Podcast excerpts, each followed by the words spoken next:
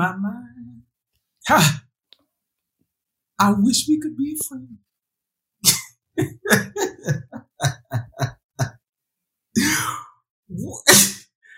Oh, why are y'all not? Why can't I hear y'all?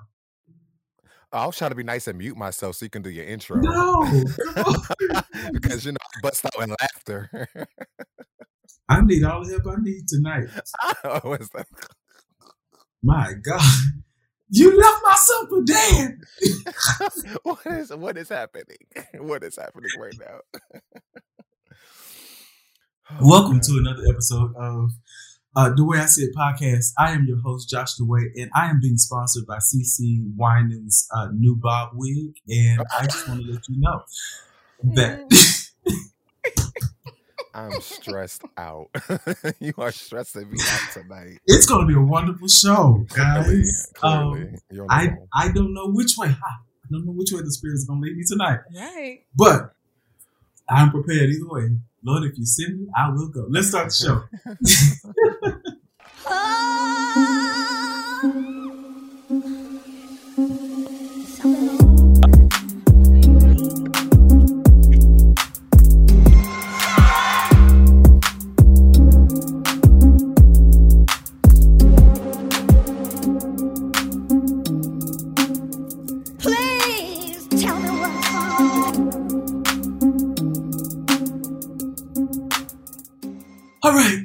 Well, your cousins are back, and you know at this point, you know we are really going to be seeking another family because this earthly one is just too ghetto. And if that includes you, to God be the glory for that for you, and we're praying for your deliverance. But cousins, how y'all doing tonight? Jeremy has been actively posting today. I'm sure your shorts are full. What do you want? My God, tonight. Wow. We have a long night, Josh, so be careful. Good evening, everyone. Praise the Lord. We honor the Lord on tonight. Giving all honor to God, who is the head of my life. Okay. Push balls, huh? Just because you left the church last week, don't come over this talking about the church. First of all, I can't leave something that I am. I left the building, but I'm still the church.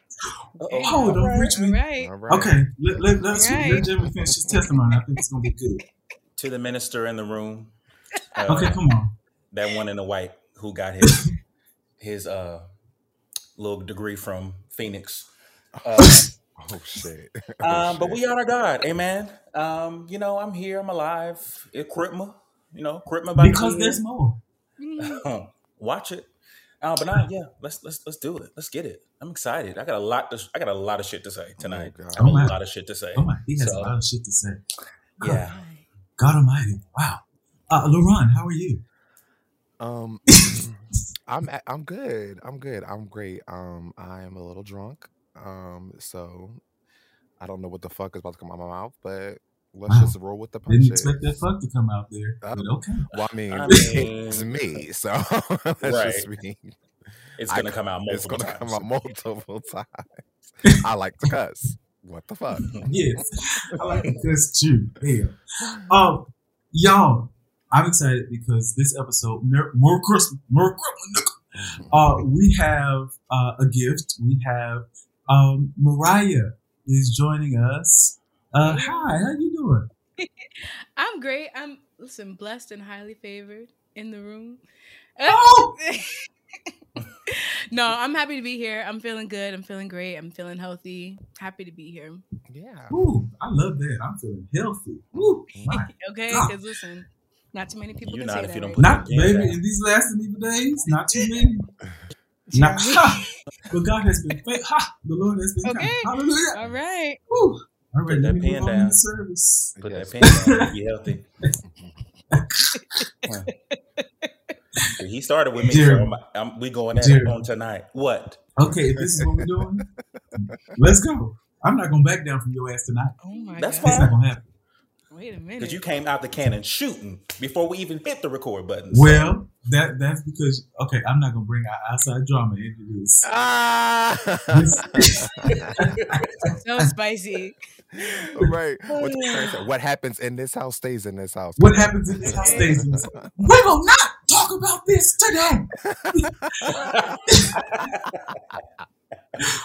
Let's play a game, shall we?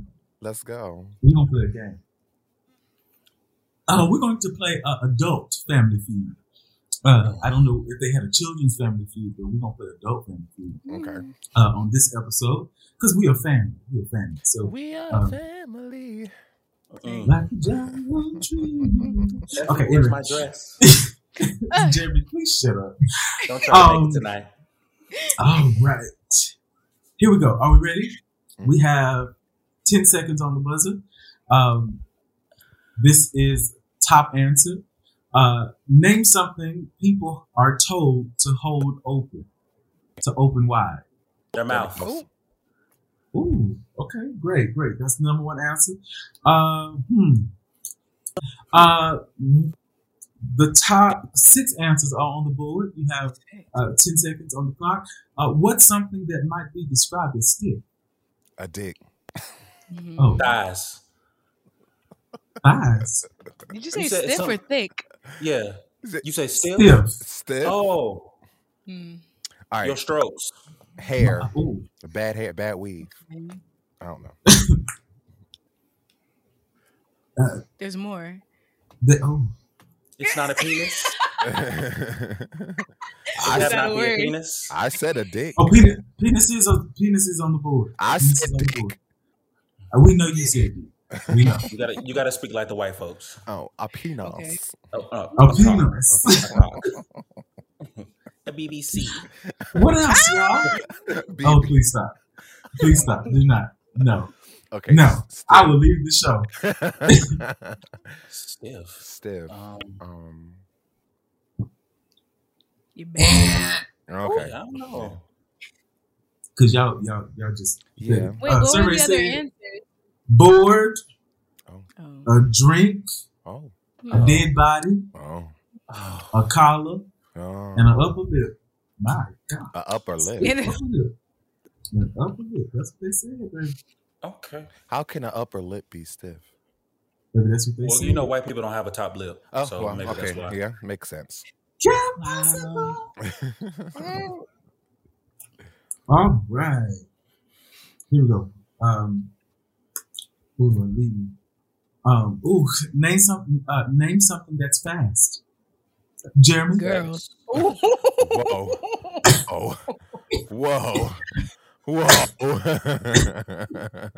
I'm sorry. You can see yourself in your camera, right? Yes, I can. Okay. Want to be sure. My answer is sex. Oh.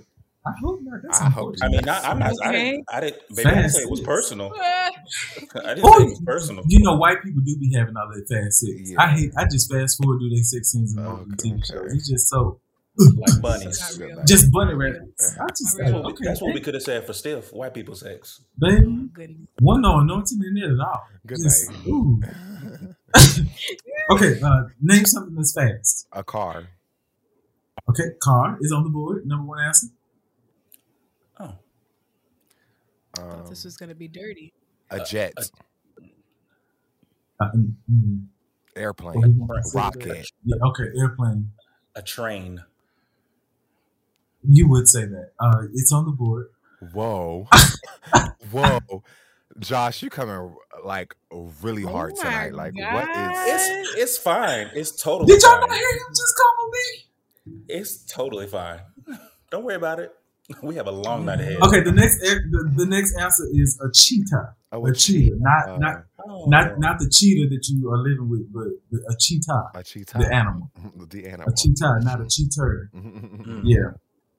All right, that was our game. Yay! Yay! Well, that was fun. Okay. That was fun. I enjoyed that. Yes. LeBron, who are we bringing to Sunset? Oh, excuse me. I'm sorry. I've been laughing really hard, all that. Come on, Dion Ward.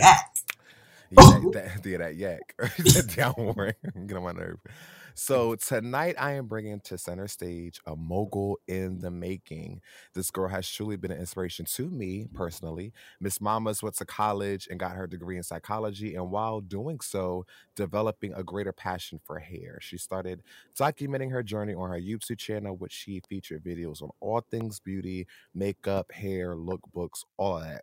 Then she decided to go to hair school to get her cosmetology license, and she graduated, and now owns her own hair salon suite located in Charlotte, North Carolina, and she has her own hair care line called The Love Letter Collection. She has even created a promo code for all of our listeners today. So go over to her website, www.thelovelettercollection.com. Again, that is www.thelovelettercollection.com, and receive 15% off of any hair care products with the code I Love DeWay. ILOVEDAWAY. Couldn't saw that for a second. So yeah, type in I Love DeWay to get 15% off of all hair care products. I'm talking wax sticks, charcoal shampoo, hydrated conditioner made with aloe, edge control, hair mask, wash day routine sets, all of that, and so much more. Also, go follow my girl on her Instagram social media platforms. Her IG name is Brianna Tahari. You can also follow her business page on IG, The Love Letter Collection, and make sure to subscribe to her YouTube channel. It's The Threat Life, where she features videos and updates of her husband and their beautiful baby girl. Bree, sis, you are an inspiration. I love seeing you. You're a mogul in the making. Keep doing it. Black girl magic. Love you. Keep glowing and growing. Amen. Did I hit that? Okay, y'all. Okay, y'all. If you hear this pain, it's because Mark cannot stop hitting his mic. I told him before we started, do not hit the mic. It was Josh's reaction. He said, "I'm sorry." I'm sorry. They can barely hear the commercial you just did for this beautiful cosmetologist. Cosmetology. And she wanted to be with us tonight, but she can't because she's real busy. But she said she'll definitely come and join us soon. So yes, baby, she gonna have to come on here. What's her name again? Brianna Tahari. Brianna Tahari, you're gonna have to come on again because I like the little promo code. I love the way. That thing sat down in my spirit when you said that. I said, my God, I love the way. Jeremy, your phone. So it's like two different people. So one being, it just happened today. Yes, Pastor Mike Todd. Oh, you can call me back because I don't know what the hell. First of all, I don't know what the fuck you were wearing. Secondly, I don't know. It was giving like. I don't know, like a hotel bathrobe with like some hospital pants and some white. I don't know what was going on. Not hospital pants, my God. So he said that venting is not biblical and it's not a fruit of the spirit. I think Lamentations and Job would have something different to say about that, but... Oh, because you better walk through that book. Okay. Oh! Yeah, I might cuss, but I know the word. Amen. Amen. And I got his book sitting on my little thing right here, and it just might stay and get dusty because I don't want to read it anymore. Which one? Relationship Goals. No, baby, don't read that. Just put your coffee cup on. I read it. It's not... Oh, okay. Maybe I can return it on Prime. The hum for me. And then the second person that I want to call back is, it's actually people. So people who feel like when they come to your town that you have to drop everything that you're doing to hang out with them. Ooh. It vexes my spirit. And so I hope you're listening because this happened this past weekend. And I'll be transparent because I don't care. So it's been a hard, several months for me. So I started taking antidepressants the last couple months, and I went back to my doctor and I was like, "Doc, it's not doing what it's supposed to do." So he gave me like an additional, supplement to kind of help. So I started taking it last week, and it just was really if anybody knows about antidepressants, it fucks you up like the first week or so because it's your body's adjusting, mood swings. I mean, all kind of shit. So with that being said, I had committed to hanging out with said person, but Saturday I woke up and I was like, I'm not feeling it. And this nigga was like, you're like the second person to flake on me today. And I was like, honestly, I'm just not feeling it. It's not you. You know, it's just, I just don't want to be around anybody. I'm, you know, being honest and open. I haven't even talked to him about, you know, what the shit that's been going on at work. And this nigga hit me with the thumbs up on my message. So you can call me back. Mad. Actually, don't call me back. But I just want to say, like, y'all, people have lives, people have jobs, people have responsibilities. Just because you come to town does not mean I'm obligated to hang out with you. You just got off a plane. Bitch, you might have Omarion. I don't know.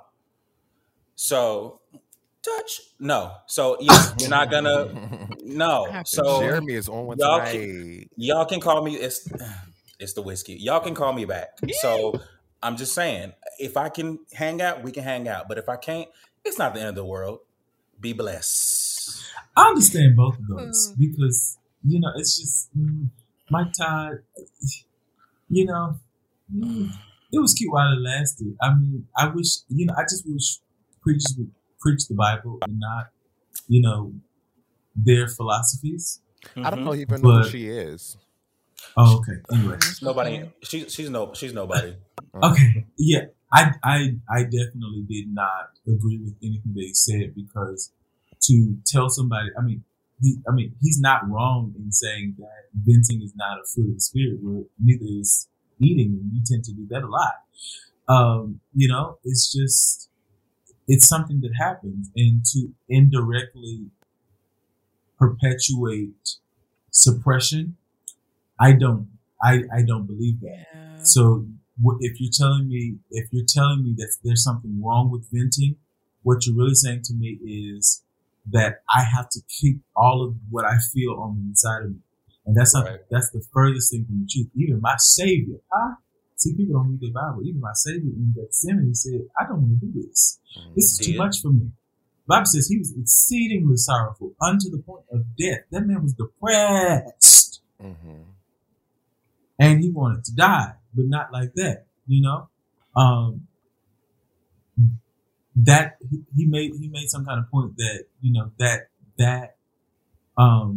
negates what you're believing God for. And I don't subscribe to that. If I'm believing God, I'm believing God. Mm-hmm. I can have a moment though to say, no, this too much. I mean, hell, Abraham did it. Did. And still got Isaac, you know? Mm-hmm. So, I think a lot of people are trying to preach something that's philosophical. But Paul says, don't be tossed to and fro by these philosophical words. Okay, that's what he has said. Sometimes you just want to talk to a human. Yeah, you know. Yeah, I want to talk to humans all the damn time. The only unhuman I want to talk to is God. Okay. Well. You be talking to me using them DMs though, but anyway. All right. Oh my God. I have not seen them DMs, but do you have an objection? I don't, because one thing about me, I'm gonna shoot a shot. Uh-huh. Let me pour my drink. Pour it and drink y'all look. Oh my gosh, it's just so much happening tonight. But no, the other thing I agree with is whoever you talking. Oh, people coming to town. I have a life. I have a life that does not revolve around you,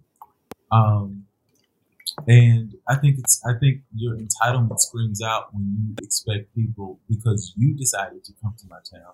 Yeah. It would be different if we planned this together, but you decided that you were going to be here, and just because you decided that you were going to be here does not mean that you decided that I'm going to be free. I don't care if I have no plans. That's still my plan. When people tell me that they're in town, I send them that meme that has like the "we not" and the picture of Lincoln. Abraham Lincoln. You better than me. I just don't respond. Yeah, I'm in town. I send them that meme because, bitch, we're not linking. Especially like you said, Josh, like if you did not pre-plan this, like if we didn't like communicate before you come in and sound like, oh, by the way, I'm actually going to be in your city. It'd be nice that like we hooked up and I got a drink or whatever. Like if you didn't, we did not make those plans prior and you just pop up saying, oh, I'm here. Oh, well, that's nice. Enjoy yourself, girl. Right.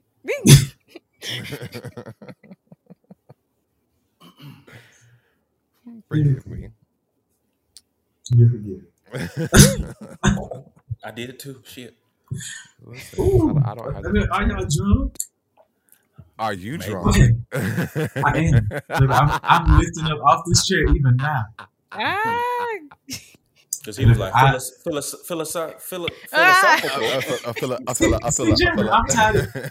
of y'all always trying to throw me under the bus. All I do is cover y'all every week.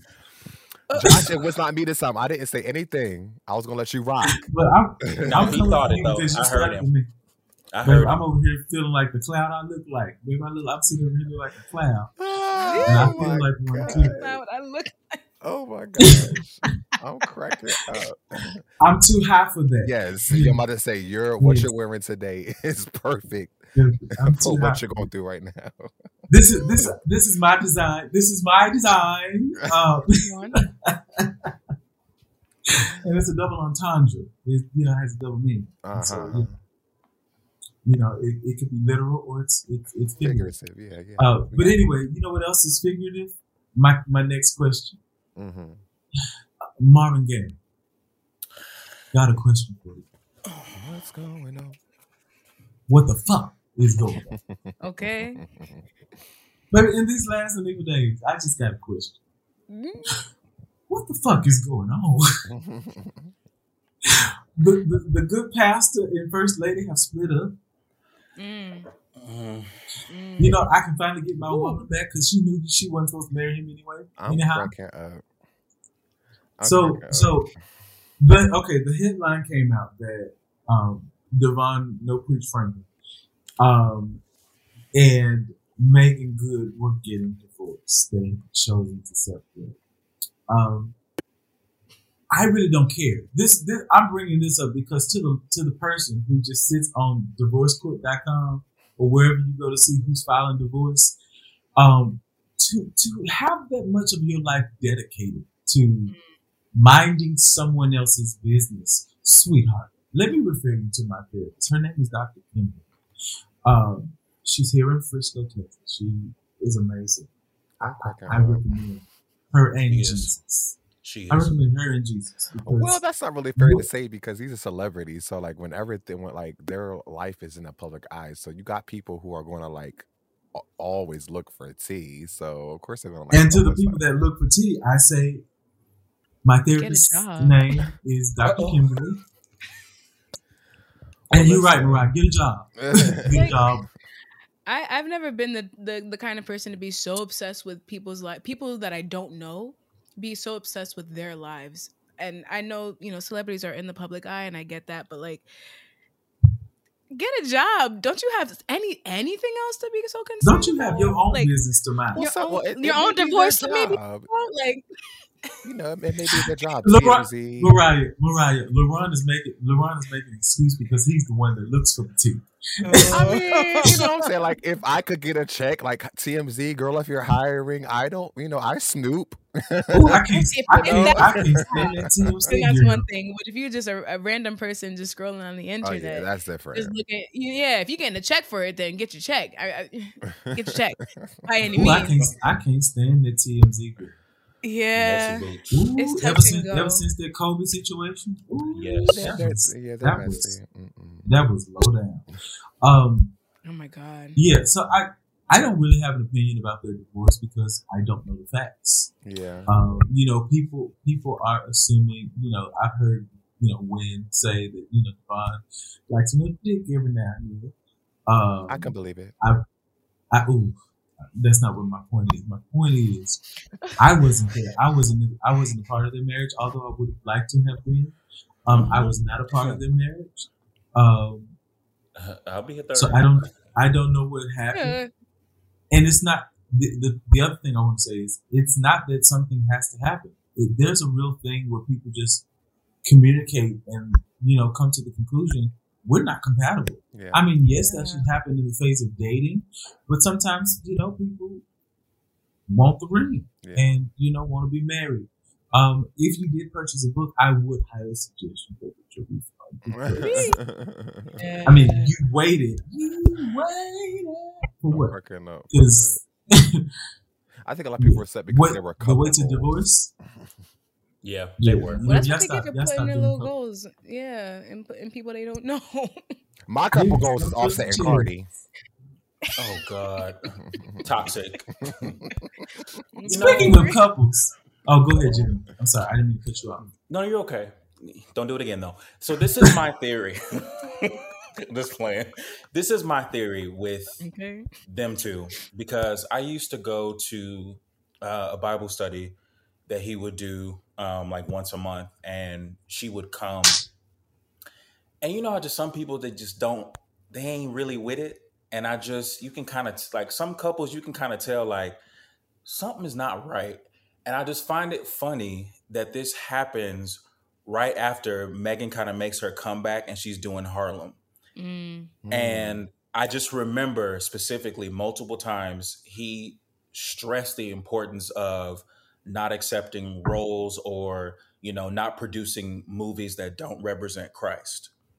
Oh, well, so I just, this is just my theory. I just feel that she got to a point where she was like, nigga, I'm not finna miss a bag worried about what you think about what I'm gonna do. Yeah. You know what I'm saying? It's just because I'm here for it. I'm happy to see her back on TV and doing something that she's playing the role really well. Yeah. And I don't like when people feel confined and they can't do what they want to do because they're worried about their spouse. You know, like, yes, you're successful. You've produced this, you produced that, you wrote this book, that book, but it's just not fair to confine her in that. So that's my theory. Child. It is Thomas the train out there. Anyway, I agree. I agree. I never subscribe to the idea that I have to reduce who I am totally to be with you or to make you feel comfortable, because nobody told your ass that you had to stop preaching to be with me.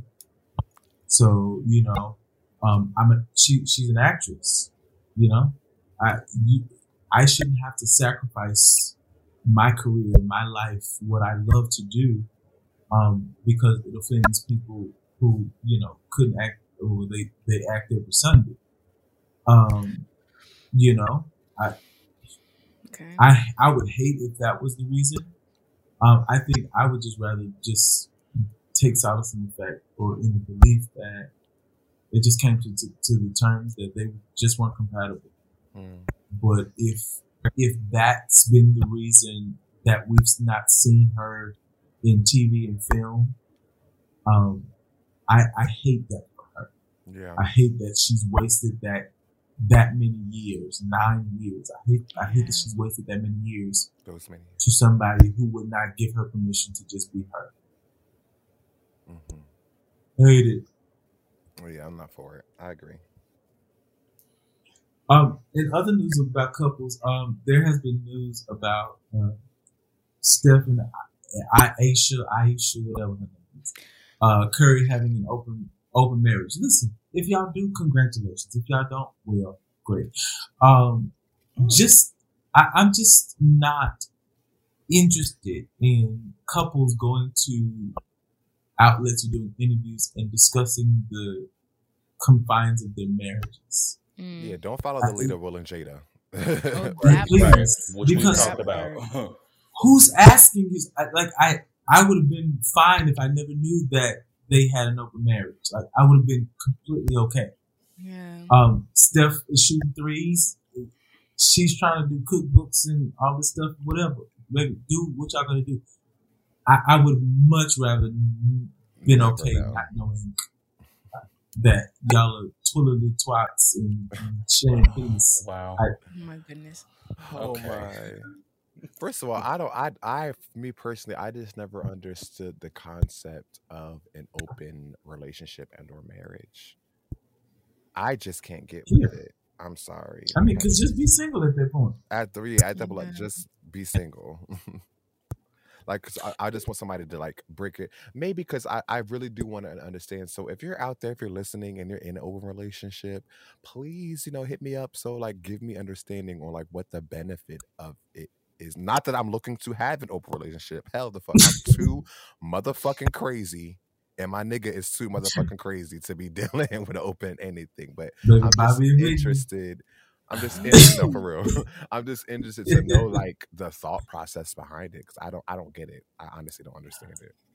But I'm never trying to come to no stupidity. I just can't.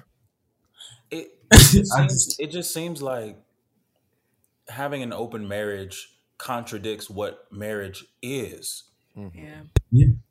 Like you go down there and you say your little vows and you do all the scriptures and you pour the sand for everything. Not the little vows, right?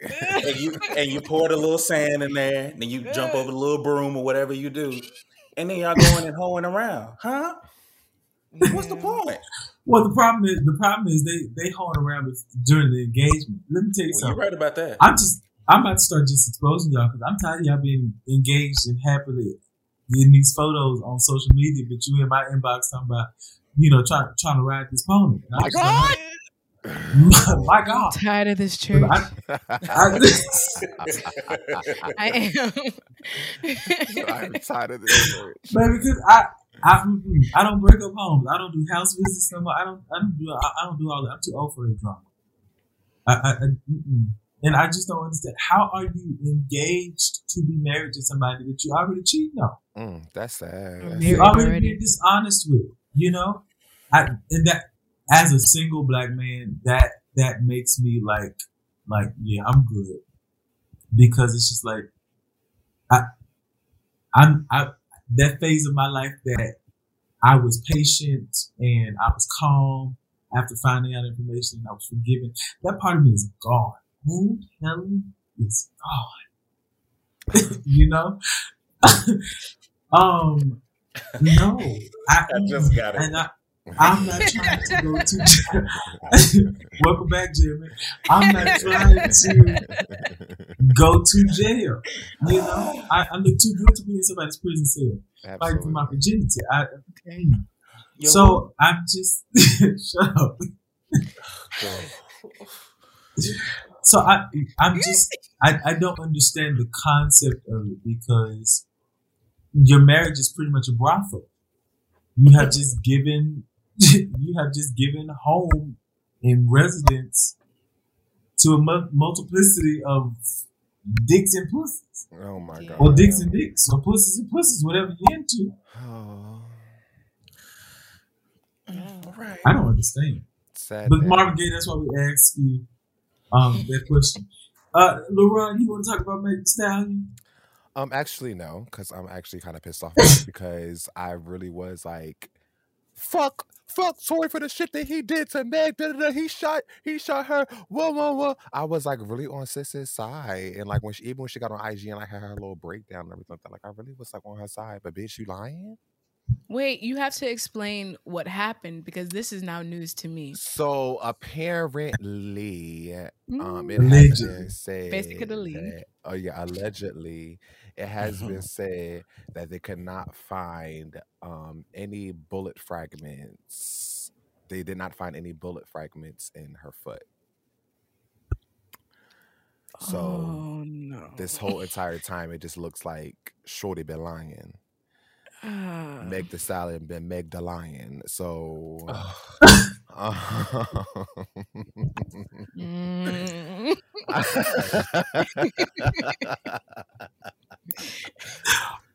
it on Twitter tonight. Meg the Stallion, Meg the Lion. So at this point, sis, I have nothing for you, because I really have been supporting you, you know what I'm saying? Especially because I just really feel like, you know, we should protect, especially our black kings. We should protect, gay or straight, but whatever. We should protect our black women, period. And yeah.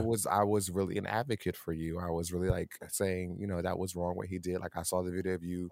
You know, I saw the whole altercation. So like, and I didn't like go by what social media was saying. I kind of like formed my own opinion about like the footage that I saw and everything like that. So I really was on your side, sis. And then now this news leaked, and now I'm kind of like, well, girl, All right. What's happening? I am confusion. Help me. So yeah, I have nothing for her. I mean, I still love her music because, you know, I'm still ratchet. I'm still ratchet, but you know what I'm saying? Like, she's still gonna do that shit. I'm still gonna do that shit, but you know, with my nigga, of course. But my thing is, you know, it's just with Sister Juicy. The abuse.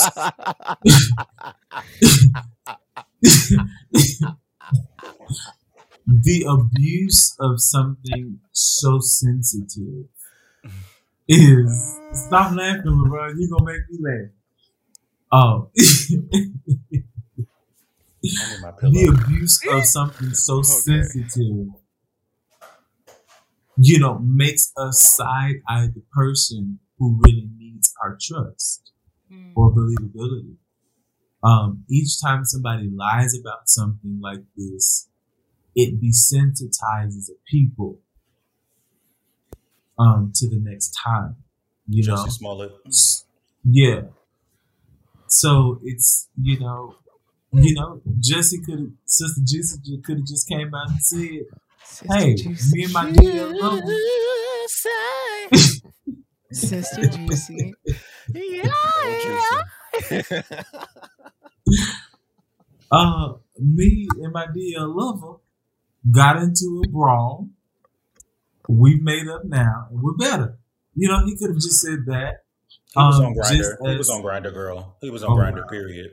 Wow. He was on Grindr. Just as Meg Stallion could have said, "Hey, I actually stepped on glass," or he threw a glass at me, at my foot, and you know, we was just beefing. But to say, "Bro, man, shot you in the foot." Yeah. You know, and I said some very volatile things about Tory Lanez. And I won't take them back because I was under the conviction, but I will apologize. And say that, you know, I apologize. And as a black man, you know, it's just hard for me to trust men. That's not an excuse. So I'm sorry for saying that you probably shot her foot because that's the only place you can reach because, you know, he's so short. Sorry. No. Wow. I'm sorry for saying things like that. I do apologize for that, but, you know. Y'all just stop lying. Just stop lying. It's just that simple for me. Why you always lying?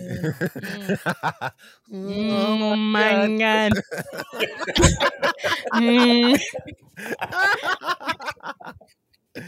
Yes, Mariah.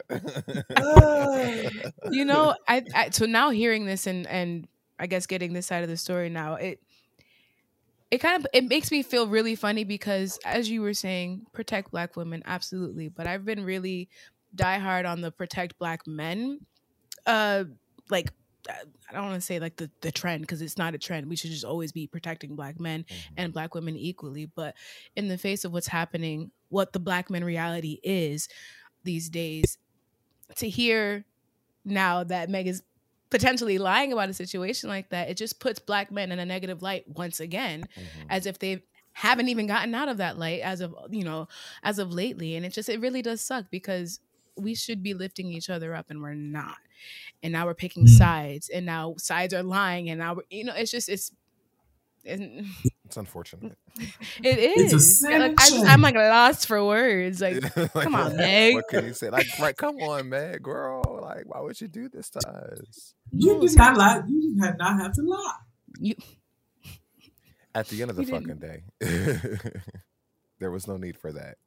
Yeah, you don't need the cloud. Like, you don't need the cloud. Okay. Oh, baby. So I also have to address COVID season 3. Listen, to everybody listening to the side of my voice, wear your mask. Wear your mask. Wear your mask. If you are sick, please stay the fuck at home, and I mean that in my good Holy Ghost voice. Please stay the fuck at home. Like, even if it's not COVID. Even if it's not COVID, I don't care if it's your allergies, baby. If you or anybody you know thinks you sick, please call this number. Like, please stay at home, please, because why risk it? Omarion is out here trying to recruit new members for B2K, and like we will not do it. Boom, boom, boom. We will not do it.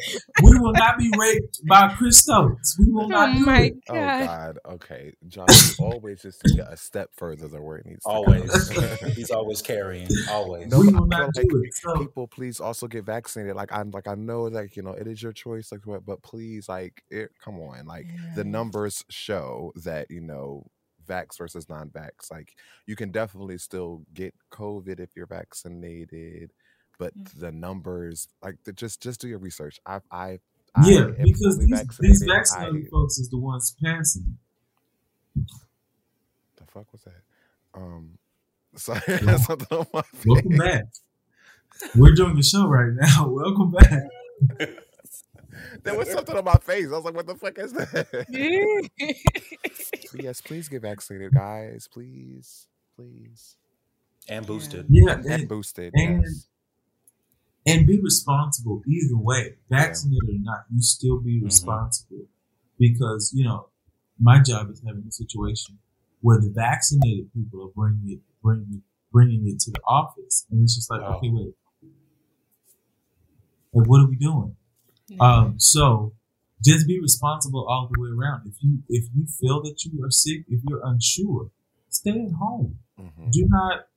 Because the truth of the matter is COVID attacks people differently. One person may get it and not feel the brunt of it. Another person may get it and it takes them out. Be responsible. That's it. Please, and COVID, girl, I want you to be canceled like they be canceling shows that are actually good. Yeah. Just because they black. Because I'm so upset that our kind of people has not been picked back up. It got canceled. I didn't know that. So yeah. Oh, man. I didn't know that. Yeah, I'm invested now. You're gonna cancel it because I'm black? Don't crack that up. Did y'all ever watch the newer version of Boomerang on BET? No. It was really good. It was really good, and I think it had 2 seasons, and just it was I don't know. From an acting standpoint, it's nice to see young black folks who I haven't seen on the screen before get their time, you know, and actually do well, you know, case in point, Harlem. But it just, I didn't know. I haven't watched Our Kind of People yet, but I've heard great things. Speaking of Harlem, I really want there to be a Get Out musical. That thing blessed me. That Get Out the musical blessed me. I was a fan. That would be interesting. I was a fan. Oh, Lord. Okay, the last question I have to... See, y'all remember a couple episodes we were talking about getting the boys kitchen sets for Christmas or their birthdays or whatever. And y'all was like, we ain't doing it because they're making gay. Well, baby, I think your sons need to be a little gay because Yellow Beezy or Lil Breezy, whoever he is, Yellow Beezy, Lil Breezy, they all some kind of breezy. This man took hot oil off of a gas stove, put it in the sink, turned that faucet on, and blew his damn face in. How?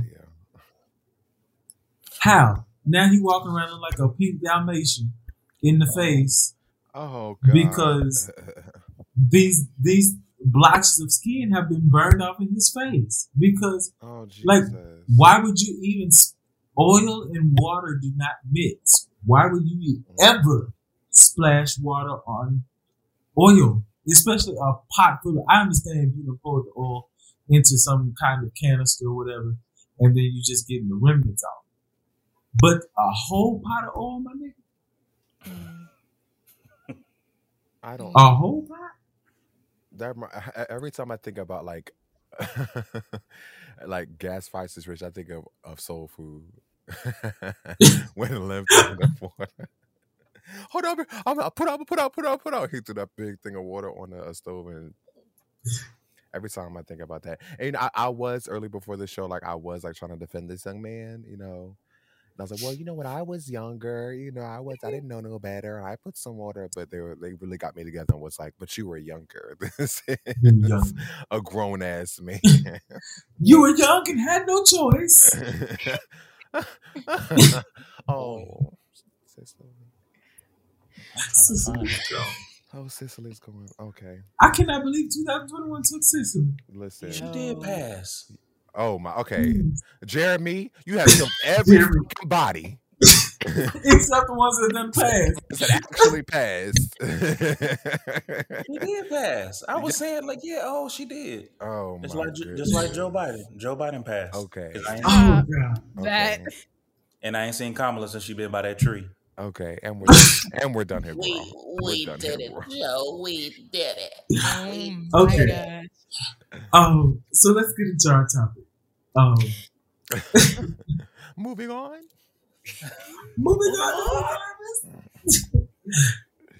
Okay, so you know everybody knows I'm in therapy, right?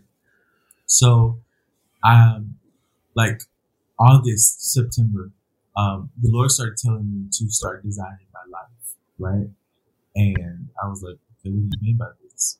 The life he says to me, the life that you want, put it to paper, design it. And I'm going to be honest, I've still not completed that task. And the design that I'm stuck on right now is relationships. And I've just been sitting with this question. Why is it so hard for me to state what I want in relationships? And the discovery that I made was that there are things that I want in relationships that I feel like I don't deserve. So for me to even want them makes me feel entitled, if you will, or makes me get my hopes up just to be disappointed. So there's this resistance in stating what I really want because I feel I deserve something else. So I want to have a conversation this episode about that line between what you want and what you feel like you deserve.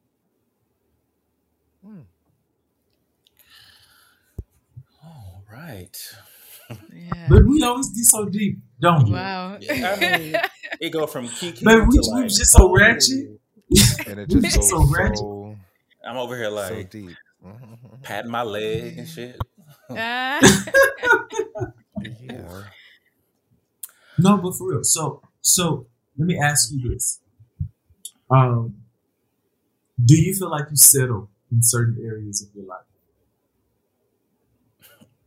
Absolutely. Yeah. Absolutely. Yeah. I feel like for me personally, it's been hard to bounce back from the pandemic.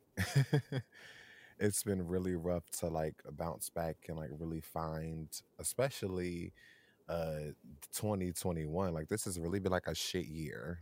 Like I thought 2020 was bad. 2021, like for me personally, 2020 wasn't bad for me, but 2021 has been horrible for me. Just in the aspect of me like really chasing after my dreams and my goals and my aspirations. I really truly have just kind of settled in like clocking in my 9 to 5, being okay with doing that, collecting my paycheck, and then also like just with things in my with things with like my family dynamic, I kind of just has kind of been like been in this place where like it just kind of is what it is. Like I just have like find myself to be like in this place of kind of like blah, like it just is what it is.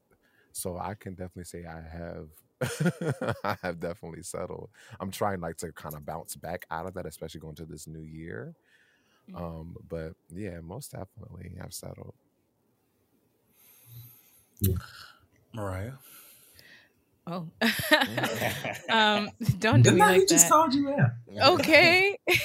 I'm still trying to formulate thoughts. No, I definitely think I've settled in a lot of areas. I actually started therapy this year too. And I realized that I, right? I'm paying out of pocket, but that's all right. That's all right. Yeah. But it's worth it. You deserve it. It's so worth it. Mm-hmm. But something I realized about myself is that I suffer heavily from imposter syndrome, which is pretty much exactly what you were just talking about. Thinking that, you know, I'm not good enough or I don't deserve this for whatever reason. And I realized that a lot of it is because the life that I have lived so far has been a product of everyone and everything in my environment around me. And I love my family. I love where I grew up, all that stuff. But to an extent, right? Because in a certain way, these things kind of molded me to think that this is all I get. And I don't really deserve anything better, or I don't really deserve anything more than that, because this is how everyone else got by around me. So they got by just fine with what they have. And it's not the best, but it is what it is.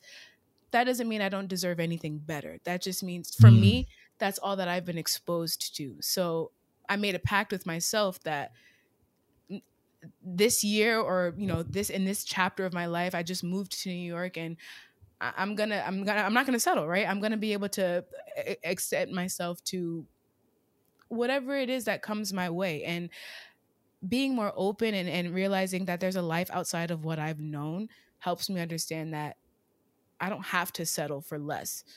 I have to be able to accept more. Girl, you just helped me out. I mean, just present mighty word. I'll be taking an offering at the end of the podcast. Thank you so much. My cash app is no. I'm saying $1. You said something interesting. You said that the life I've lived thus far is pretty much the product of what I've been exposed to. I absolutely agree with that.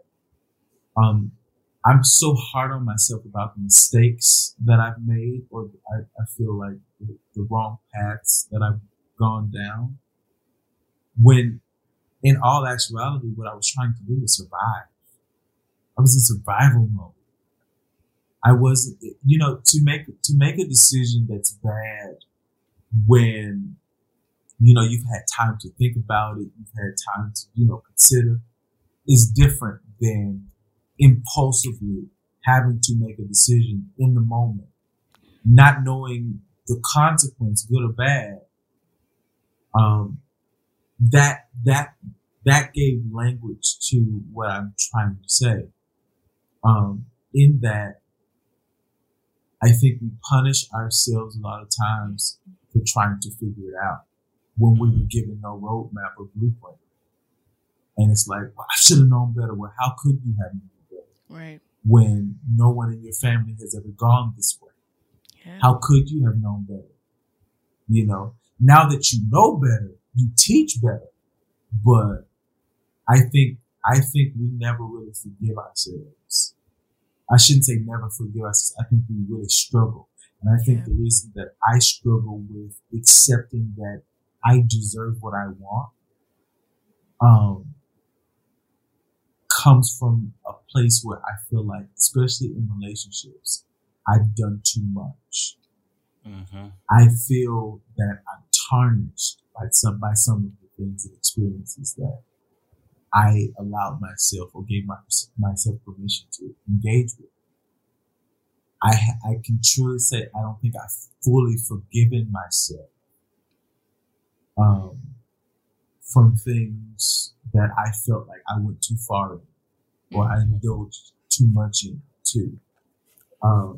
So for me, it's like, and I guess this is one of the reasons I'm single right now, is because I know I'm not too settled, but I find myself engaging with people that I have to settle to engage with. One of my friends said to me today, "Josh, you have a lot of options." And I said, "No, I have a lot of inconsistent options." That part. But I want stability. Yeah. I want stability. But I settle sometimes for the inconsistency, because I remember the times where I was inconsistent, or I say, well, I did sleep with that man's wife. when I was in college. So I don't think I deserve to be in a relationship where I'm not cheating on. It's that kind of thing. Wow. Okay. You know? So I'm really like in this battlefield of what I want and what I feel like I deserve. All of my true desires are like being held down by, nope, you don't deserve that. You know? Oh, okay. These dogs. Anyway, they're not even mine. Mine are, well, they were asleep. I definitely settle in a multitude of areas. I settle for mediocrity. I settle for hurt. I settle for trauma. I settle for disappointment. I mean, it goes on and on and on. And Josh, like you said, you over time, be it friendships or relationships, I'm a giver. I'm a Cancer. I'm emotional. I lead with my chest. I lead with my emotional, being. And so with that being said, I have given so much of myself to past relationships and friendships, and I haven't got anything in return. So I'm depleted. And this is a very interesting season of my life. Like, I was playing tennis today and like randomly, like I'm literally hitting the ball and I'm like, what the hell is going on in my life right now? Like, I've settled for the 9 to 5, and, teaching last year was a challenge, but this year, I don't know if, I know what it's definitely, the pandemic has really caught up to me. And Mariah, this very much, like, we didn't get closure, with our show. And that still bothers me to this day. I have to have closure in everything that I do. And I think it got to a point where I was like, I really miss the stage, but it's not the right time for me to go back out yet. And so I was, before I resigned, fuck y'all. We're going to talk about that. Trust me. Before I resigned, I was just waking up and I was like, I don't want to do this today. Mm-hmm.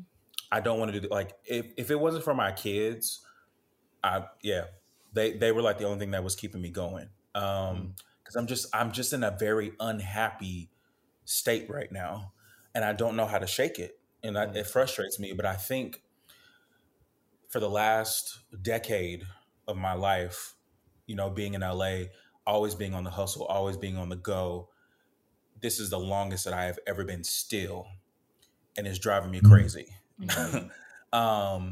And so with that being said, I've settled with that, and I have not figured out how to change it or what to do, differently. And it could be simple as something as getting up and going to the gym, something, just any little thing that is different from my routine versus waking up, take my dogs out, feed them, watch TV, eat, go play tennis, go to rehearsal. Like, it's the same thing over and over and over. And I've settled for that. So, and yeah, when it comes to relationships, like if you pop up in my space, you hit me up on Tinder or Hinge or whatever, you slide in my DMs, my first question is, what do you want?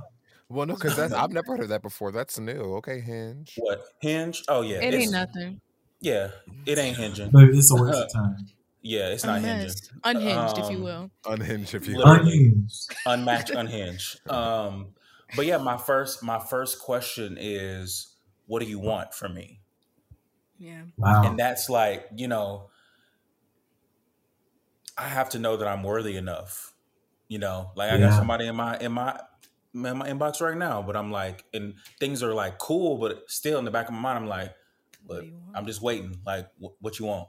What's up? And so, yeah, it's rough. So all that to say, absolutely have settled in a multitude of areas. Yeah. So to push pause into this conversation, and let forgive me because I didn't really introduce who the fuck Mariah is. Mariah. It's been running my mouth for the last hour. Right. Mariah plays Cicely in the Color Purple, the musical. National tour. The national tour. I'll give it together. The national tour. And I went last year. I went to see that musical 3 times. Okay. Oh! Listen, my God. It was the floating away. Yeah. Come on, liturgical. That's what I was trying to do every night. Liturgical. No, so I'm excited because I sat in those theater spaces mesmerized by her dedication, her commitment, her talent, her gift, her craft. So we are really honored here to DeWay us out the what? Stay with it. Who's with this? Keep you if you want to be it down, crackhead. Baby, you will keep. Oh, Ryan, you will keep. You want to be kept. You want to be kept. But even when I didn't want to be kept, he kept me. Hey. Stay with it. Okay. So yeah, here at DeWay, I see a podcast. We are honored because this is our first season of guests, so that's a thing. So Mariah is our second guest. So if you did not know who Mariah is, put some respect on her name. Her. Period. No.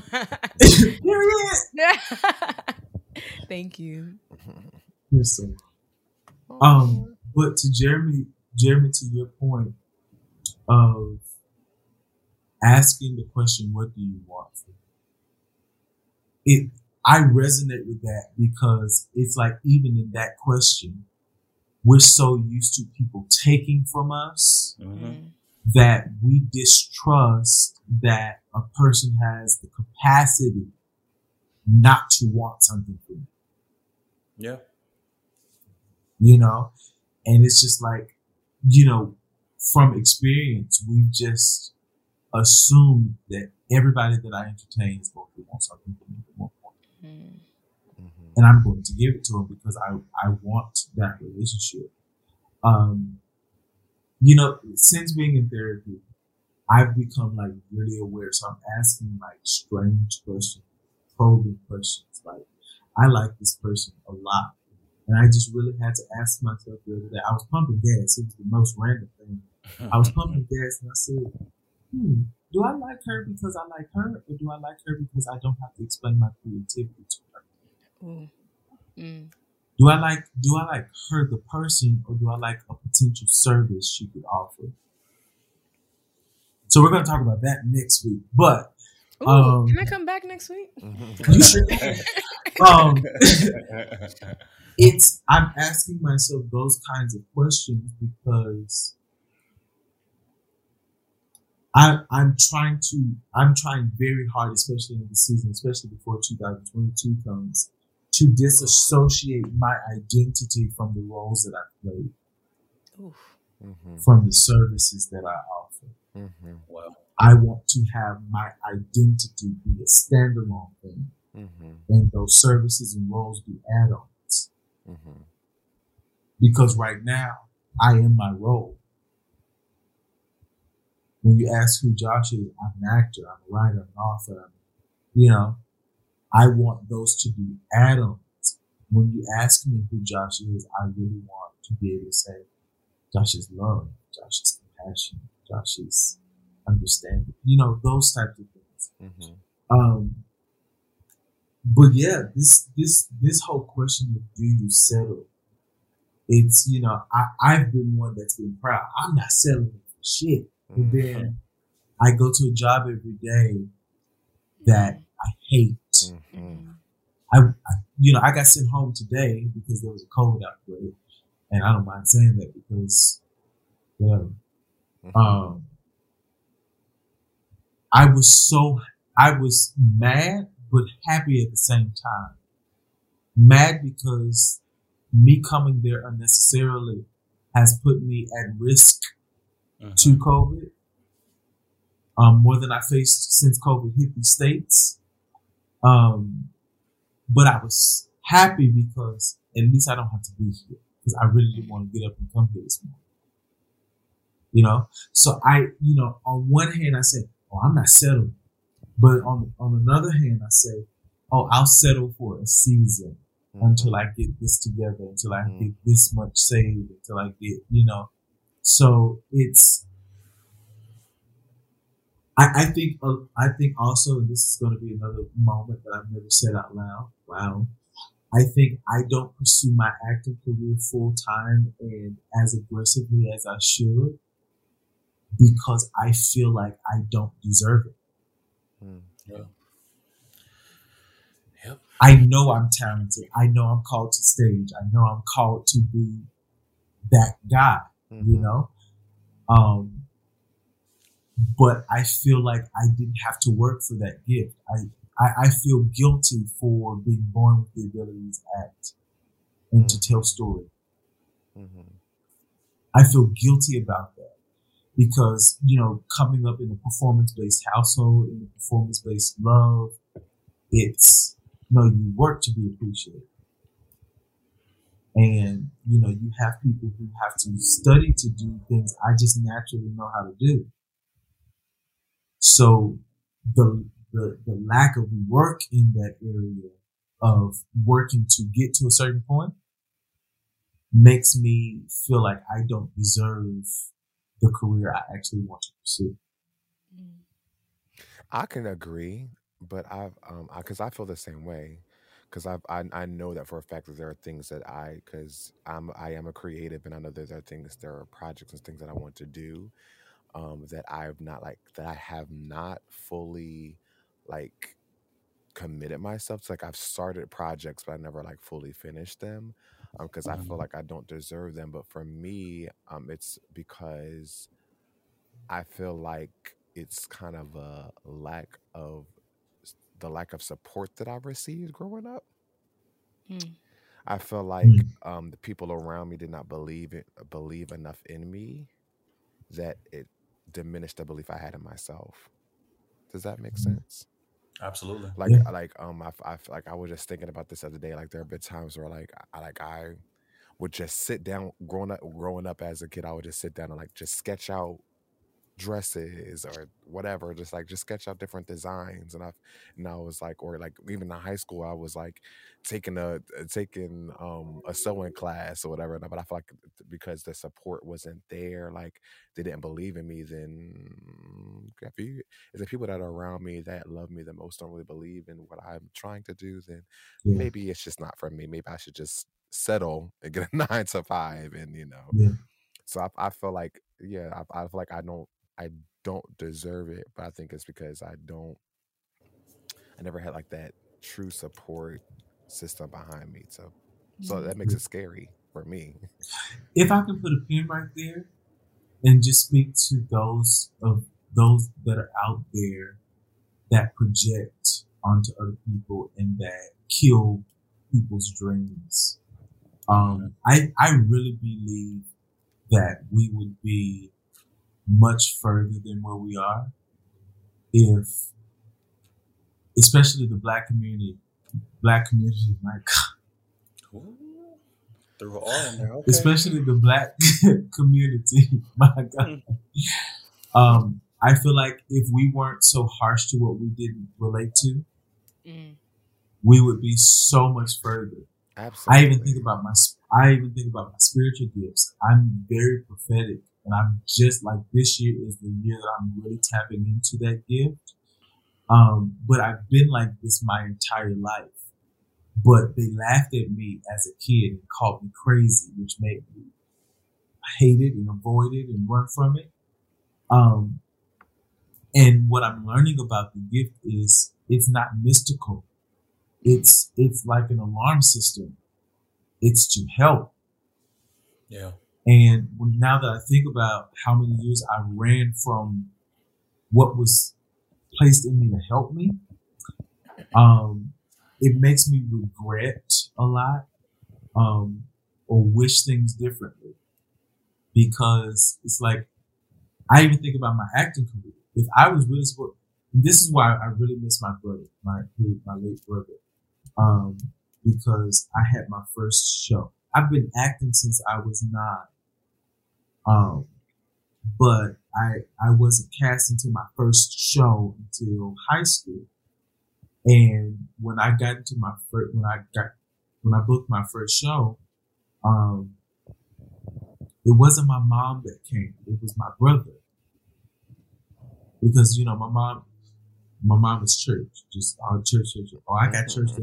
That's a church. I can miss church. And y'all been talking about the same thing in Bible study since I was 3. Anyway. My brother showed up and he said to me, "This is where you belong. You're so shy." My brother would literally fuss at me because I'm really a shy person. He's like, "You're so shy, but you're so great. There's so much greatness in you. You're talented. You need to be out front." And he would always try to push me out front. I'd be like, "Hey, stop. No. Leave me in the back." But what I'm learning about all of this is I don't have to work to be in front. And I don't have to feel guilty that I didn't have to work to be in front.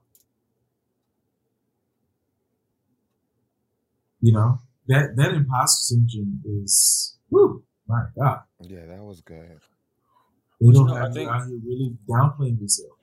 What else is like for, as a creative, like, and it's not to diminish, you know, any other career that, you know, people may choose, but I feel like we need the support more than anybody. Absolutely. You know, because, I mean, of course, every, you know, job you go on or you try to get, there's always going to be somebody else who wants it. But I feel like we go through rejection so much more. Yeah. And so my last job before I left to go on the ship, I was an admissions advisor for 4 years at an art school. And so I really got to see from the other side, the lack of parental support. And it was, funny enough, it was a demographic thing. East Coast, all for it. West Coast, all for it. Midwest and the South, I mean, it was rough. Like, and it broke my heart because there were so many talented kids who wanted to go to the school, but they not only could not afford it, but they had no parental support. Mm. Wow. And so when you don't have that support, you're quiet. Mm. You know, I'm mentoring a kid right now in Fort Worth. He is super talented, but his counselor was like, he's been sitting on his gift because he just hasn't had anybody to push him. And so he was like, "I want to go to Howard." I said, "Give me 1 second."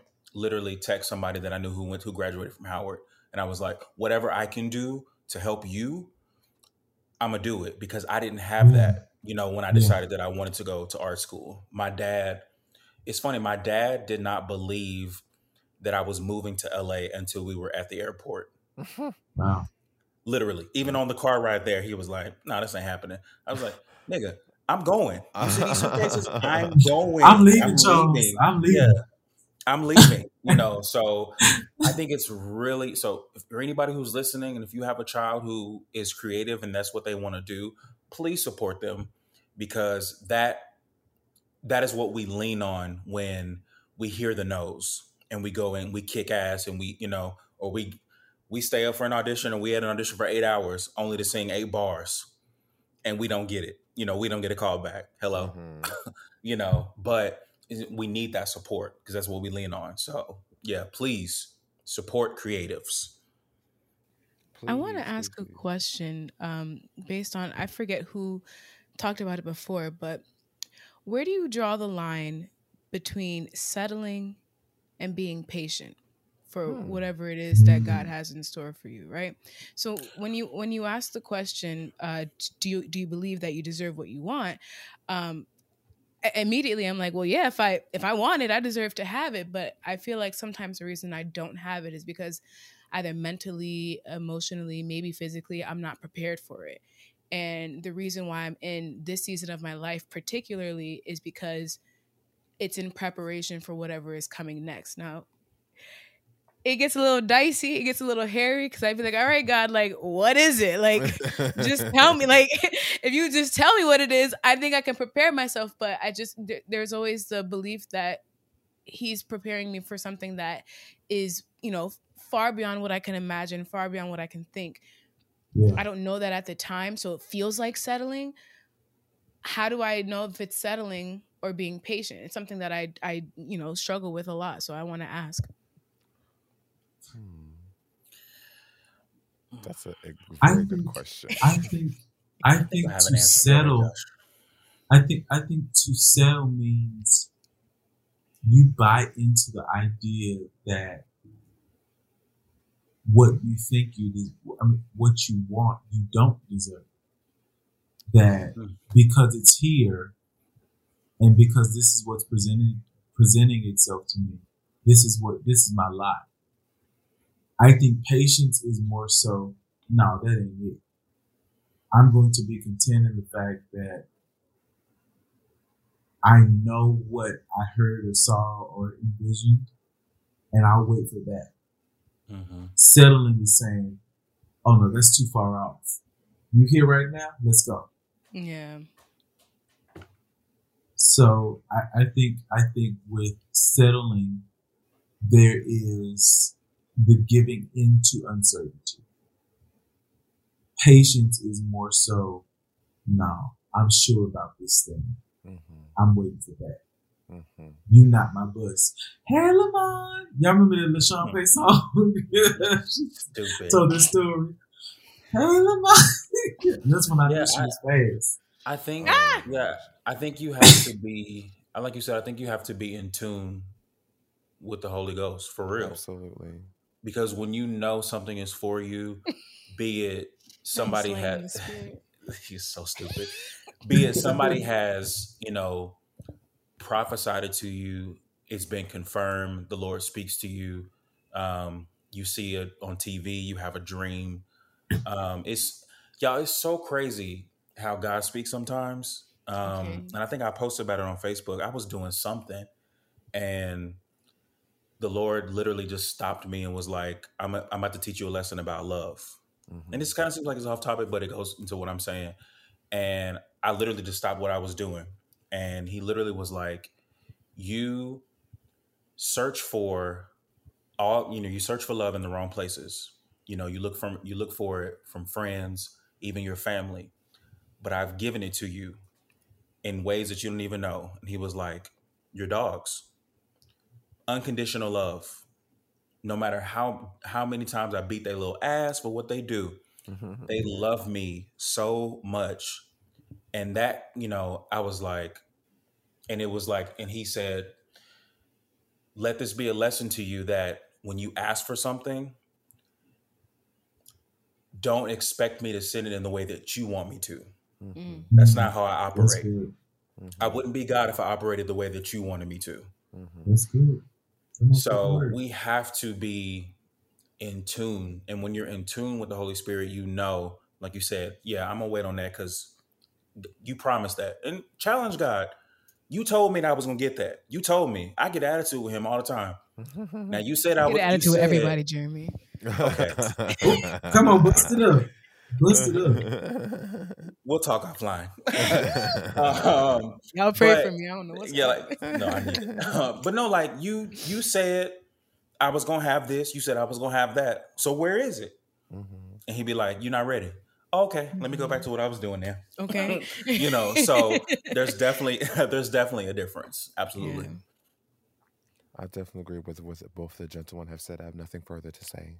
But nothing at this time. Amen. Nothing at this time, everyone. Yeah, I was just saying amen. You're on us. Oh, you get on my nerves. But that was a great question, though, for real.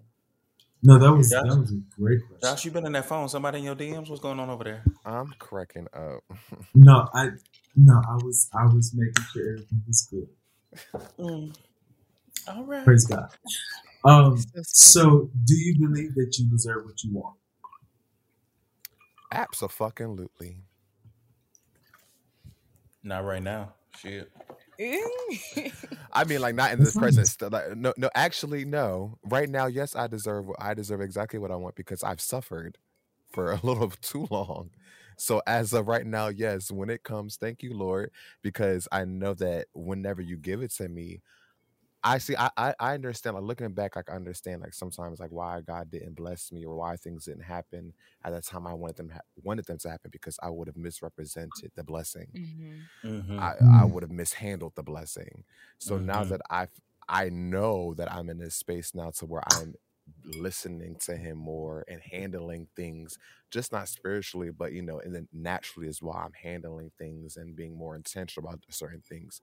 Absolutely, I deserve everything that's coming my way, everything that I want, everything's coming my way. I know that I deserve it because, yeah, I suffered for it. So yeah, bring it on.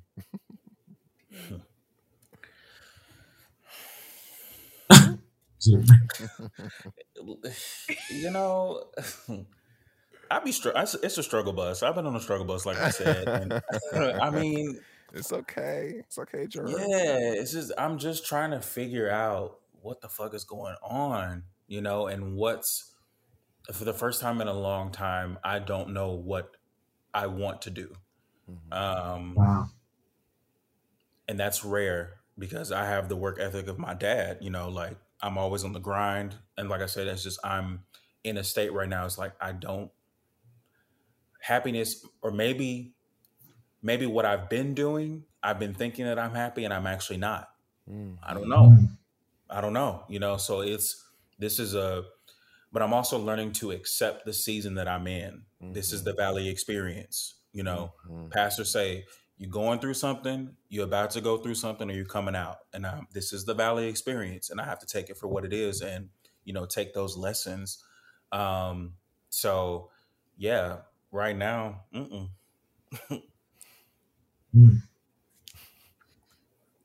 Yeah. Oh, I'm just agreeing. Yeah. I don't really have much else to add, but I sometimes I toe the line. If I got what I wanted in this present moment, would it benefit me or would it hinder me from what is actually meant for me? That's a hard word. Yeah. And so being in tune with the Holy Spirit is absolutely 100% correct because, for example, I love to act. I love Broadway. I want to be on Broadway, but it's not the end all be all. And what happens is when I think about what I want and think that I deserve it, I have a tendency to box myself in. And it's kind of like what I was talking about before, kind of closing myself off from other opportunities that can still represent what it is that I want, but just in a different mm-hmm. way. So while I love Broadway and I love acting and I love doing all of that stuff, I would have never thought in a million years that I would be writing music, making music. I'm still sharing my creativity. I'm still putting that forward, but I'm putting it forward in a different way. And had I been so closed-minded and thought that if I didn't get what I want, that I was less than, or I was not worthy of it, I wouldn't be in the position where I'm at right now, being able to make that music, being able to, you know, take a leap of faith in a different direction and still be on the path to success. It's a long path, very slow path, mm-hmm. but it is a path. But it's a path nonetheless. Exactly. Right. So there's an answer in there. I absolutely agree with that, though. I absolutely agree with that because when I was 9, I made a decision. I said, I want to act. I never saw myself authoring books. And in fact, I wrote my first book in 2019. For that, tell me I'm already booked? No, not me. I would write plays, but a book? No, that's too much. My answer to the question is, I believe I deserve what I want. I don't always know it. Mm-hmm. I don't always know that I deserve what I want. And I don't always know what I want. Mm-hmm. I said this the other day. I was teaching Sunday school last Sunday. And I said, there were some prayers that I prayed as a 16-year-old that I'm glad that God never answered mm-hmm. or never gave me what I wanted. because they were reflective of my ignorance. Mm-hmm. So there are things that I may want tomorrow that I don't necessarily know that I need or want today. So, you know, and this sounds real cliche, but I want the will of God for my life. Absolutely. Because truth of the matter is, again, I don't always know what I want. My want list can be very skewed at times, depending on what mood I'm in. When I'm angry, I want a lot of things. But do I really want those things? No. Those wants are fueled by my emotions at that point. So what I really want is love. I want to exude love. I want to receive love. I want understanding. I want peace. I want salvation. Yeah. Which is one of my problems. I try to save everybody. You know? But that's because I want everybody to feel loved. I want everybody to feel like they have somewhere to go. Should they ever need it. I want everybody to feel understood and valued. But within the same breath, sometimes I don't know that I deserve those same things.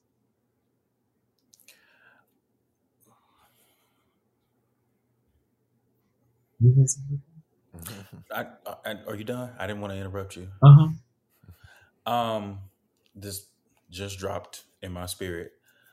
Oh, I feel like we spend so much time building up other people that we're giving away encouragement that we need to give to ourselves. Absolutely. And we say, like, you know, I know at least I do it sometimes. Like, if somebody comes to me, you know, wanting advice, I'm like, you know, I'm preaching to the choir, but it's a realization, but I'm still not actually declaring and decreeing those things to myself. There's a difference. So once again, like you said, salvation, you're trying to save other people. You know, I'm constantly trying to support and build up my friends and everything else. And then what about me? Pouring from an empty cup. I ain't got nothing left. Or those things that I was giving away freely, I should have been telling myself that. So we have to be really careful when we build up other people. I'm not saying don't, but be sure that you have something to give yourself first. And that's my problem. I have a hard time putting myself first. Yeah. So maybe that's why my ass is at home, because I need to put myself first. And my Lord. And I have, you know, if I don't want to go, and I've been, this is a season of no. I told one of my friends, I love her to death. I said, if you want to go somewhere, you need to hit me up 4 hours in advance, at least, or I'm not going. It's 24 hours for me, baby. Okay. Baby, I told her, I said, it used to be 48 to 72 hours. I said, but you're kind of getting better, you know, but don't hit me up at 6 o'clock. Tell me, let's meet at 7:30. The answer is no, period. Because I don't do enough for myself. So maybe this might be a revelation. I don't know. Maybe this is why I'm so stagnant right now, is because I need to get back to being me instead of doing everything for everybody else. And that includes my kids. Like, I love my students, but I think that's why I was so tired, because, y'all, one thing I've learned about being in education,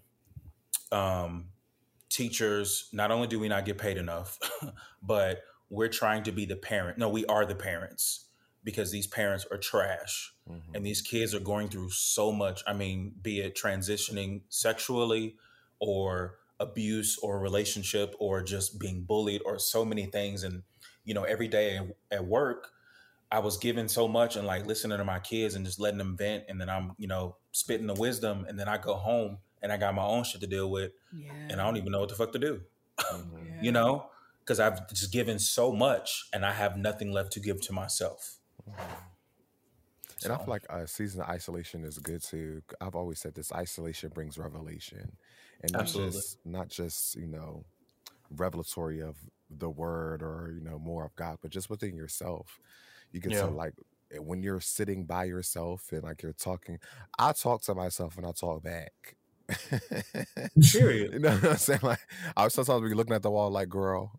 That's how I talk to myself. Myself. You know what I'm saying? But I feel like these seasons of like those seasons of isolation where it's just you and you and God, like you can really like dig into yourself and like really like find those answers that you've been searching for. You know, so I'm here for it. I love it. What is going on? Sorry, my laptop is doing something really weird. Josh and these looks tonight. And you just keep hitting this damn mic. I'm sorry. Spirit is vexed.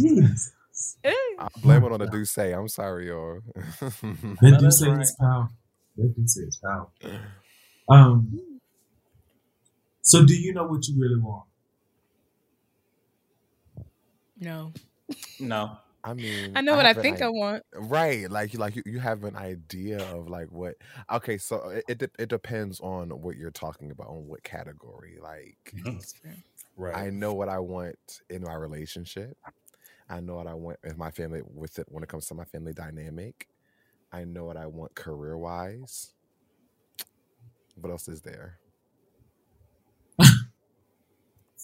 Seriously, what else is there? Like, you know. I think it's dependent on the season that you're in too. Mm-hmm. Well, that's because if I want it, don't do me. If I want it, look, and Jeremy knows because Jeremy spent just what 8 months with me on the road. If I wanted what I wanted back then, because I think I changed a lot in the pandemic. If I wanted what I wanted back, if I got what I wanted back then, ooh baby, ooh, okay, mighty God. So. It definitely, everything that you just said is right, but I also think it changes within the season. And as you, I would love to think that as I mature, some of these things will start to stay consistent. Mm-hmm. But I'm 24, okay? So I don't know. Just a baby. And I used to be so offended when people say that. I'm like, I'm grown. But like, there's so much immaturity that I'm working out right now to the point where I can finally be like, yeah, I want this in a relationship. And then 5 years from now, I'm still going to want that in a relationship because I'm growing and I'm understanding and I'm learning. So I have to agree with you, but I also have to add that on there too. Mm-hmm. I love that you said what I want this season. Because in the summertime, I want shorts. In the wintertime, I want a coat. Shorts. Oh. I love that what I want does not have to be constant in every season of my life. What I want can change. And I think another thing that limits us is that we teach and preach that your want is your want. It's always what you're going to want. No, I can want something different. Depending, like you said, my maturity, my whatever season of my life I'm in, my wants are going to be predicated upon that season. Mm-hmm. In the season of loss, I want company. But I might not still want that same company in my season of success. Yeah. You know, and I think that has to be okay too. Or just because I wanted you yesterday does not mean I want you today. That's a hard truth, but it's a truth nonetheless. Yeah, I think also too, where it gets kind of cloudy, at least for me personally, is what I want versus the will of God concerning me. Oh God.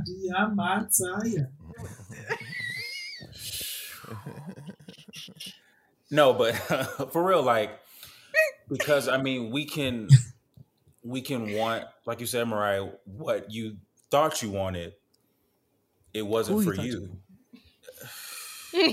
But I mean, same. And like, sometimes we don't always see the bigger picture. But I think, again, for us as creatives, we have kind of an advantage because it's so funny. Like, we'll audition for something and then we don't book it. And then it's no shade. Like, you go and see the show and it's like, you know what? I didn't want my name attached to that. Or you hear, like, I will never forget. I booked a show. I booked Once on This Island at the same time that I booked the cruise ship. And I took the cruise ship because it was more money and the opportunity was bigger. But I was still in the email chain. And I got an email and it was like director notes or music director notes. I don't remember what it was. And baby, them notes was so bad. And I was like, that was God telling me, yeah, that wasn't for you. And it was like, I felt bad because like, I'm the type of person, I want to do everything for everybody. You know, I want to be here. If you know, you got somewhere, okay, I'm going to be there. I'll be there. Like, I'm a man of my word. So when I can't do something, it's hard for me, but we have to really, you know, going back to being patient, when he does say no, he doesn't open that door, it's for a reason. And the silver lining may not come for years. Child, I may look up and be 40 and something that I need to know at 21 might kick in. Like, I'm getting to that age now where shit that I thought I wanted, or like relationships, or like ending something that I was like, no, I think that's, you know, I think that's the one. Like, it's not, you know, 'cause everything that glitters, baby, ain't gold. It's not, that's you know, the truth. Okay. It's really not, you know, so we have to, but I think it all goes back to settling and also understanding that we are worthy of what he has for us. Yeah. And you know, it's so hard. No, you're good. Go ahead. For a season of my life, I didn't feel like I was worthy of love. Mm-hmm. Yeah. Mm-hmm. I felt like I had to work or perform for love. That I had to show up to everything. That I had to send your praises just for you to love me. Yeah. This year, I realized that I'm worthy of love just for breathing. Like, the only thing I have to do is exist. So yeah, I agree with what you said. I agree that what you don't feel worthy of, you won't pursue, and you'll live underneath your privilege and underneath your right, because you feel like that's what you deserve. And even with the examples that you use of seeing why you shouldn't take it something, I get those types of things too.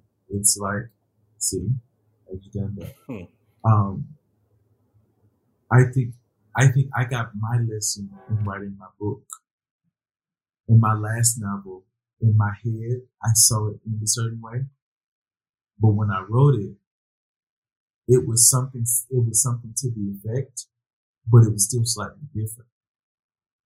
It was, and it's reconciling that what I want is not always what's the best thing.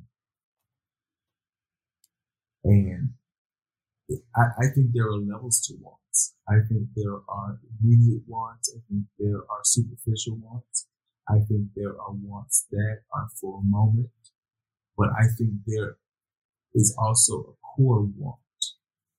And because my core want is to be the best and to be better and to tell the best story.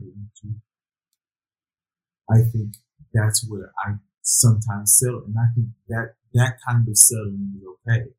Where I don't even want to call it settling. I think it's just making the best choice, the best decision that says, yeah, I wanted that in my head, but this is better.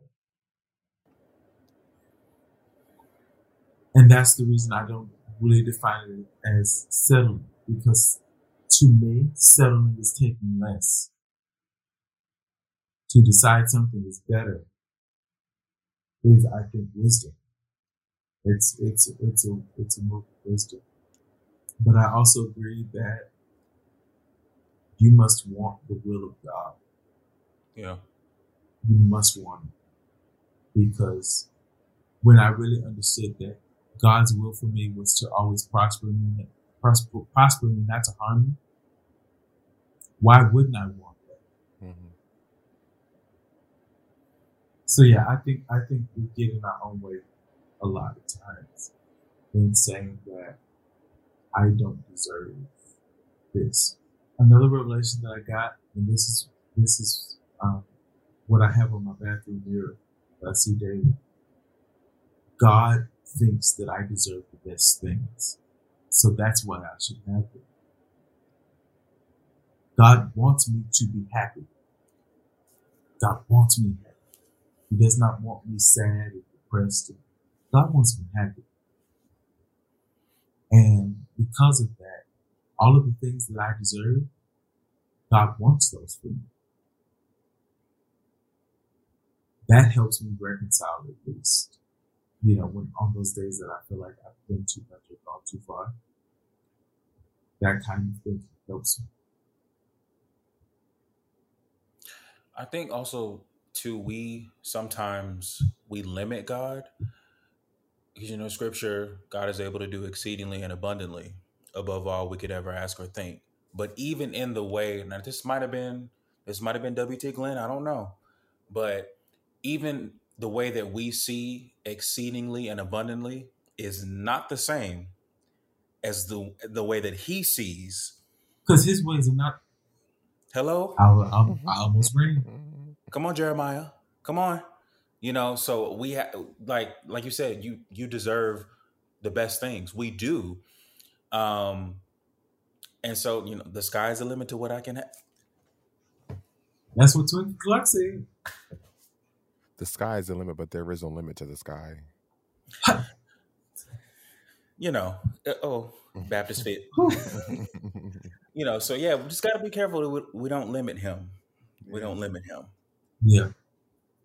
One of my favorite things to say as we close this segment is, God is not me. God is not my inconsistencies. God is not my inabilities.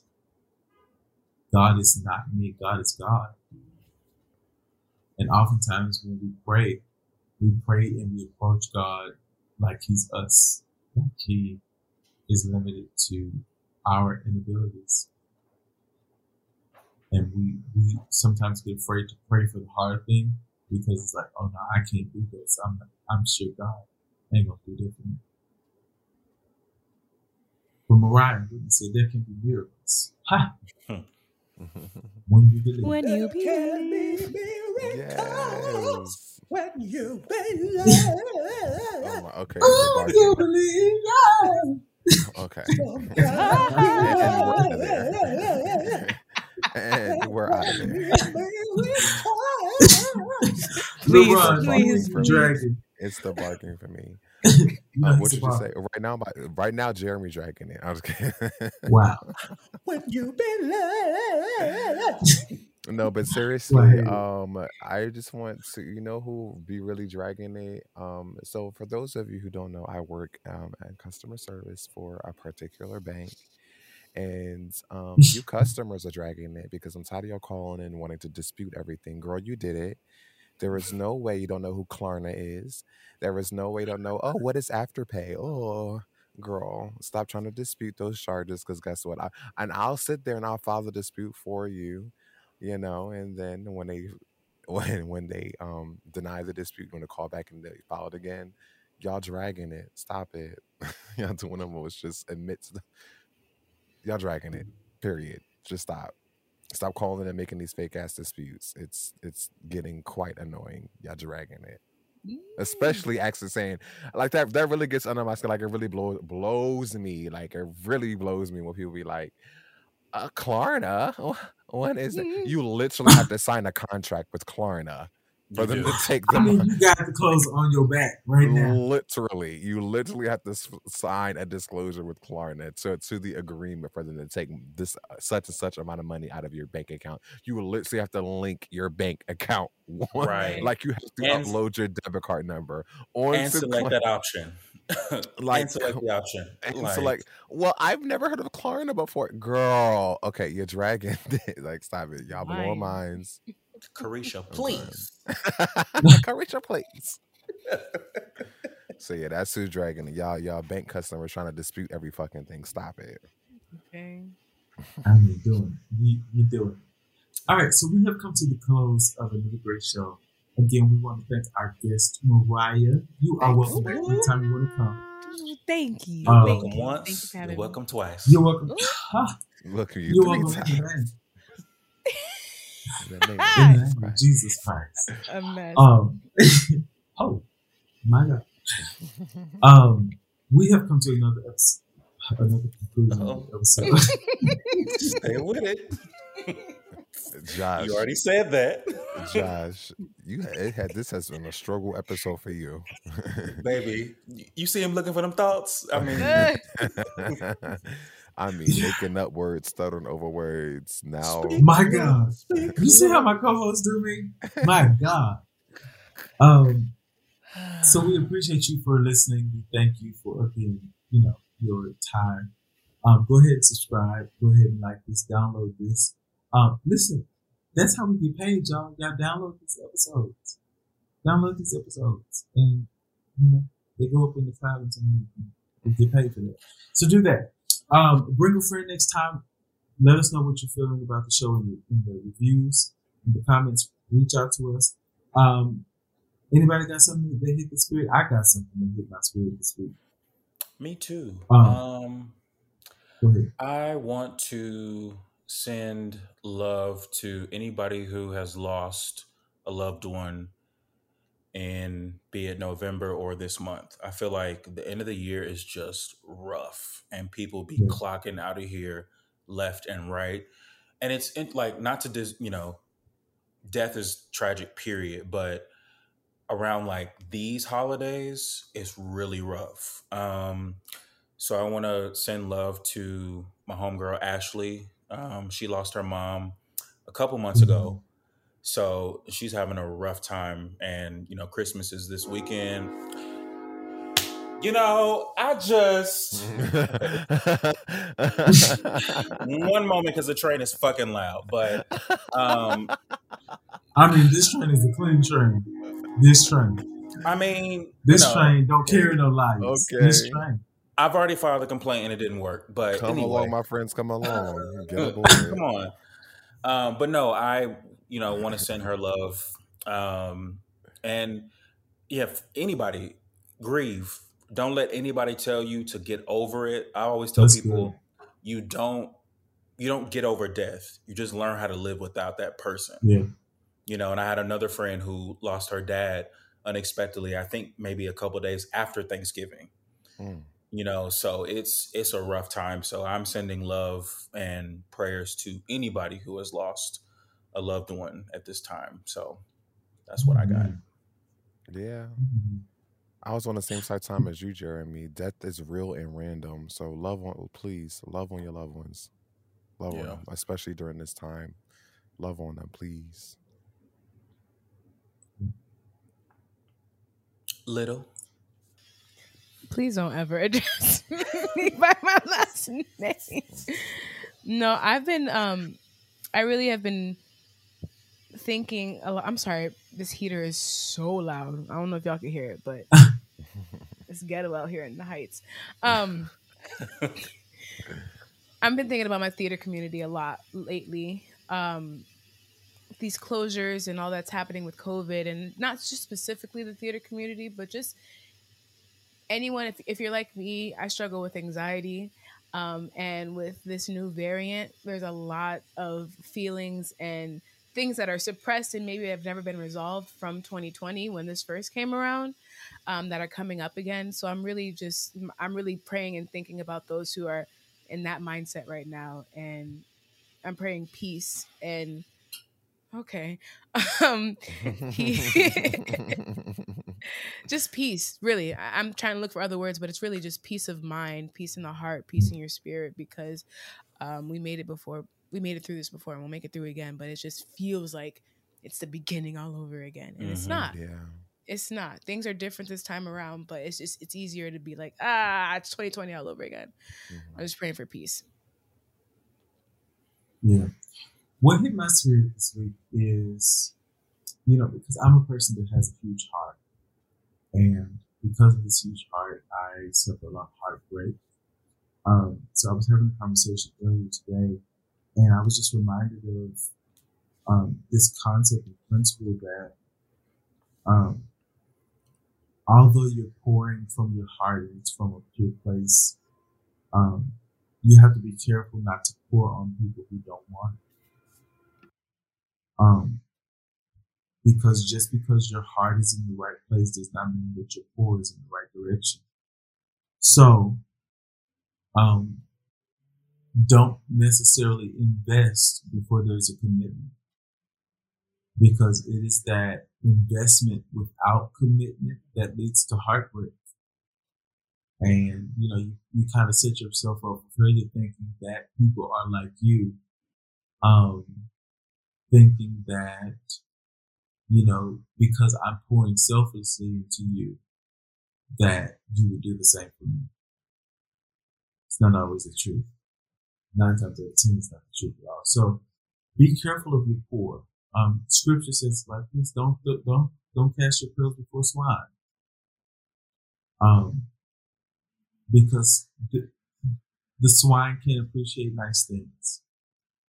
So make sure that your nice things are finding their way to people who appreciate them, not people who will wear them for a season and trample them instead. So, yeah. That's this episode. We thank y'all. We'll see y'all next week on New Year's Eve. My God. Next week we're going to be talking about the disassociation from a person and their services, and the services of the roles that they offer or play. All right, so we out. We done. Peace. Bye. But